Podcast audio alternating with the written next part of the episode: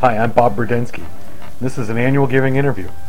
Uh, this time, we're chatting with Jenny Farmer from across the pond at the University of Sheffield in the UK.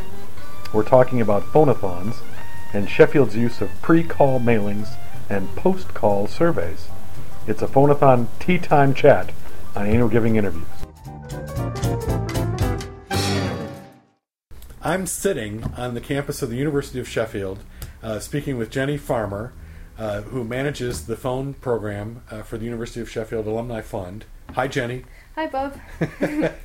and we're talking phonathons, and there are a couple of elements to the Sheffield Phonathon that I think are really worth sharing. Uh, the first one is the pre call mailing that gets sent out by the University of Sheffield. I visit a lot of institutions where they're fearful of pre call mailings because they don't want to let people know they're going to try and call they don't want to give people an opportunity to opt out of the phone call. Uh, so the element of surprise is important for the phonathon. Um, Jenny, talk about the University of Sheffield experience and why you're a fan of pre-call mailings. Um, well, I think sending pre-call is a great idea because you're giving people the knowledge that you are going to call them, um, so it's not too much of a shock when they do get a call.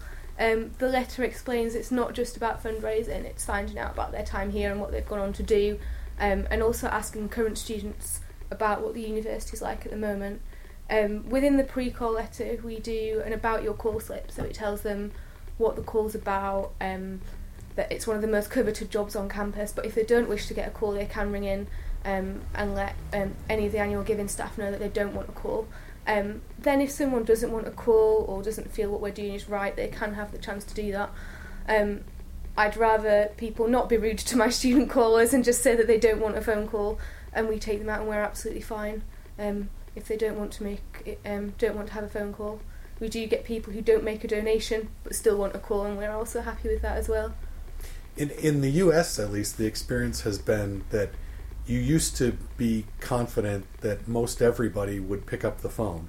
And increasingly, the data shows that uh, fewer and fewer people are picking up the phone when we try to ring them in the States.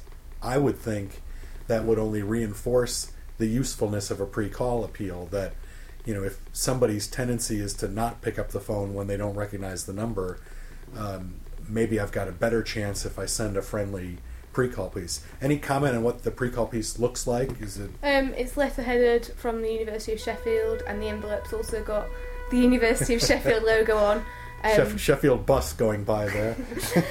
um, there's also um, phone numbers and email addresses if they do want to get in contact. Um, and the callers will give out um, a telephone number for the office if we do have to leave an answer phone message, um, so they can got their authenticity if they do need to get in touch with any of us as well. Great. So that's even before the calling starts, which I think is a nice idea. Um, the other thing that I think is really smart here, of a number of things, is after the call, um, whether or not a prospect has decided to make a gift, but we've had a conversation with them, and if we have an email address, which for many we do, um, a standard part of your process will be to email a survey and invite somebody to talk about the experience. Say a little bit about that. Um, so the alumni fund survey gets sent out to anyone who's made a gift or a pledge, or who is undecided, or is um, what we call a soft no. So it doesn't go out to any of the hard no's or slammers or anything like that. Um, it gets sent to anyone with an email address, and it gets sent on a week, generally a weekly basis. Um, the email just says thank you for your call and to help with our training and future development of callers. It'd be great if you could fill in a survey. Just a short online survey ask for a few of their details just so we know who it's from. Um, it's put into two parts. What did they think of the call and the caller? So they rate callers in terms of excellent, satisfactory, good, unsatisfactory, um, on their roles in the ambassador for the university, their knowledge of the fund. Um, we then ask if they made a gift or a pledge, and if they did, um, we ask them what was their influences in doing this. Was it the pre-call letter? Was it their memories? Um, was it Gift Aid or the current current UK gift um, government matching scheme, or was it the student caller themselves? Um, we also then ask for general comments about um, the call um, or the fund in general. Um, and if they have made comments, we ask if they're willing for us to use these. If we can use them, can we put their name and graduation year by it in our publication? So we've built quite a bank of really positive comments that we've been able to use. So they're now going to be putting in our publications. We've got quite a nice set of really good comments. They're not just comments about callers, but also about the fund more generally, um, which has been really promising for us to use. I think it's a great way to punctuate the whole calling experience by giving people one less, op- one more opportunity to have a dialogue uh, with the university and get smarter about how we're going about doing it in the process. Jenny Farmer, thank you very much. Thank you.